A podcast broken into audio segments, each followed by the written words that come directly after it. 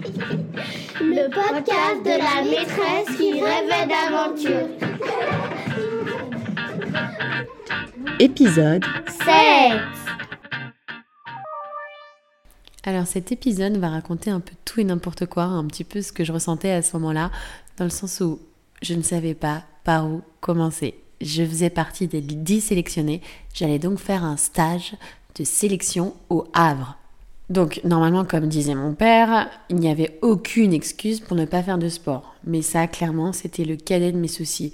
Je me disais, je vais partir au Havre. Déjà, première mission, ça allait être de prévenir mon employeur, c'est-à-dire le ministère de l'Éducation nationale, le rectorat. Donc j'envoie un mail à mon inspectrice afin de justifier mon absence et surtout de prévoir un remplacement à ce moment-là du, euh, du 9 au 14 mai, parce que c'était important pour pas que mes élèves se retrouvent tout seuls.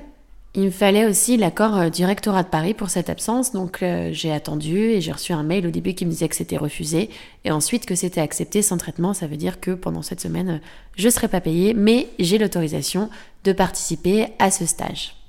Il fallait aussi prévoir le transport pour aller jusqu'au Havre, donc là j'ai pris un aller-retour avec le TGV, c'était parfait. Pour le logement, c'était un petit peu complexe euh, parce qu'on ne savait pas si on allait être pris en charge ou pas. Il faut savoir que toutes ces infos, on a pu discuter euh, via le WhatsApp et en plus, il y a un groupe WhatsApp qui a été créé euh, exprès pour du virtuel au réel par les organisateurs. Donc là, on a pu poser nos questions et avoir un peu plus de réponses, ce qui m'a permis aussi de me rendre compte que je n'avais pas du tout de matériel et que ce matériel ne serait pas justement fourni. Donc il fallait absolument que je me trouve des vêtements techniques pour pouvoir faire du bateau. Et là, c'était l'épreuve. Me voilà donc avec mon copain sur mon téléphone en train de chercher une boutique où je peux trouver des vêtements de voile. J'en ai trouvé une seule, c'était Nautistore, avenue de la Grande Armée. On s'est dit, bon, on va y aller et après on ira voir un décathlon, on sait jamais. Donc on se rend à un Store, une petite boutique très mignonne vraiment, avec, euh, avec un monsieur qui nous a vraiment bien accueillis, qui nous a expliqué euh, les différents euh, éléments à, avoir, puisque je ne connaissais pas. Il m'a fait essayer la meilleure salopette du monde. Clairement, je pourrais faire une publicité dessus. Vous n'êtes pas prêts. Hey, tu veux une salopette mais t'as pas de caquette, alors j'ai la solution. Désolé pour cet humour un peu gras.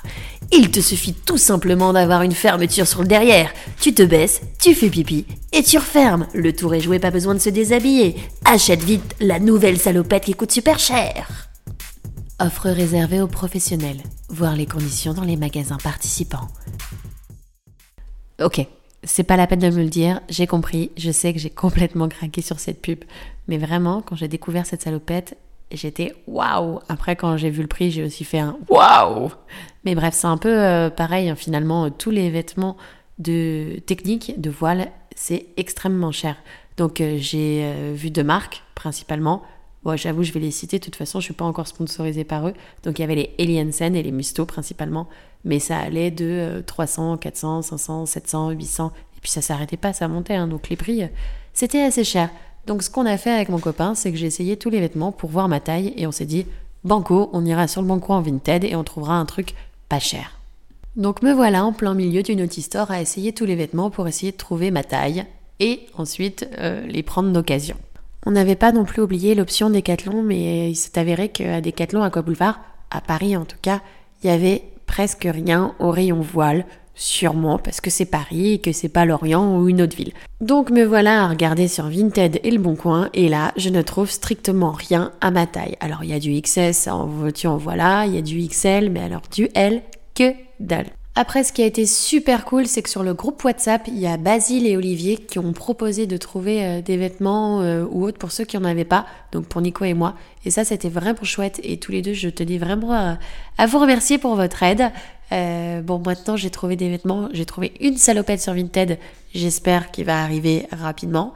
Et j'ai eu un petit cadeau que je vous raconterai plus tard dans un autre épisode qui est vraiment euh, super sympa et ça me sauve un peu, euh, un peu la mise. Maintenant, il fallait que je bosse la théorie, réussir à comprendre un peu comment fonctionnait un bateau parce que finalement, si je me retrouve dessus et que je comprends rien, c'est un peu compliqué.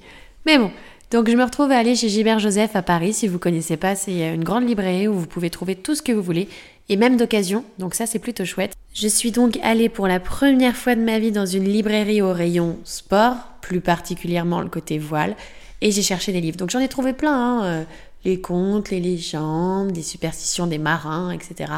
Mais évidemment, il fallait que je me centre un peu sur la technique, donc j'ai pris un livre. Non, j'ai pas pris la voile pour les nuls. j'ai trouvé un livre sur les voiles légères et sur les différentes manœuvres d'un bateau. Donc je pense que je vais bosser ça un peu comme, euh, comme au bac, quand on faisait les petites fiches Bristol euh, vertes, où on écrivait, on faisait des petits schémas et on sortait les stabilos de toutes les couleurs pour que ça fasse joli, etc. Donc euh, clairement, je, je pense que c'est ce que je vais faire avant la sélection. Donc ouais, j'avais vraiment, ou plutôt j'ai vraiment l'impression de, de passer mon bac et de passer un examen alors que c'est juste un stage, ou une sélection plutôt.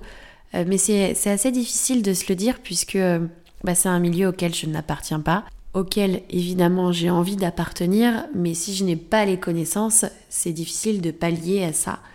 Donc euh, il faut que je bosse, je vais bosser, ça c'est sûr. De toute façon, euh, quand j'ai un objectif, je le lâche pas, je me donne tous les moyens possibles pour y arriver, et comme ça je n'aurai rien à regretter.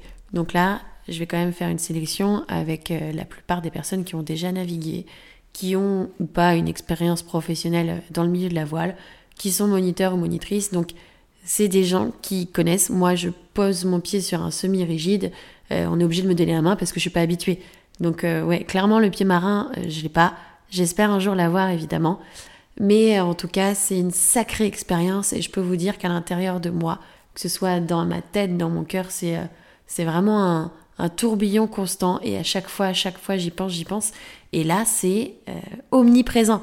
Donc cette sélection, c'est un truc de malade mais je sais que quoi qu'il arrive, j'apprendrai quelque chose dans ce nouveau milieu auquel j'ai envie d'appartenir. La suite au prochain épisode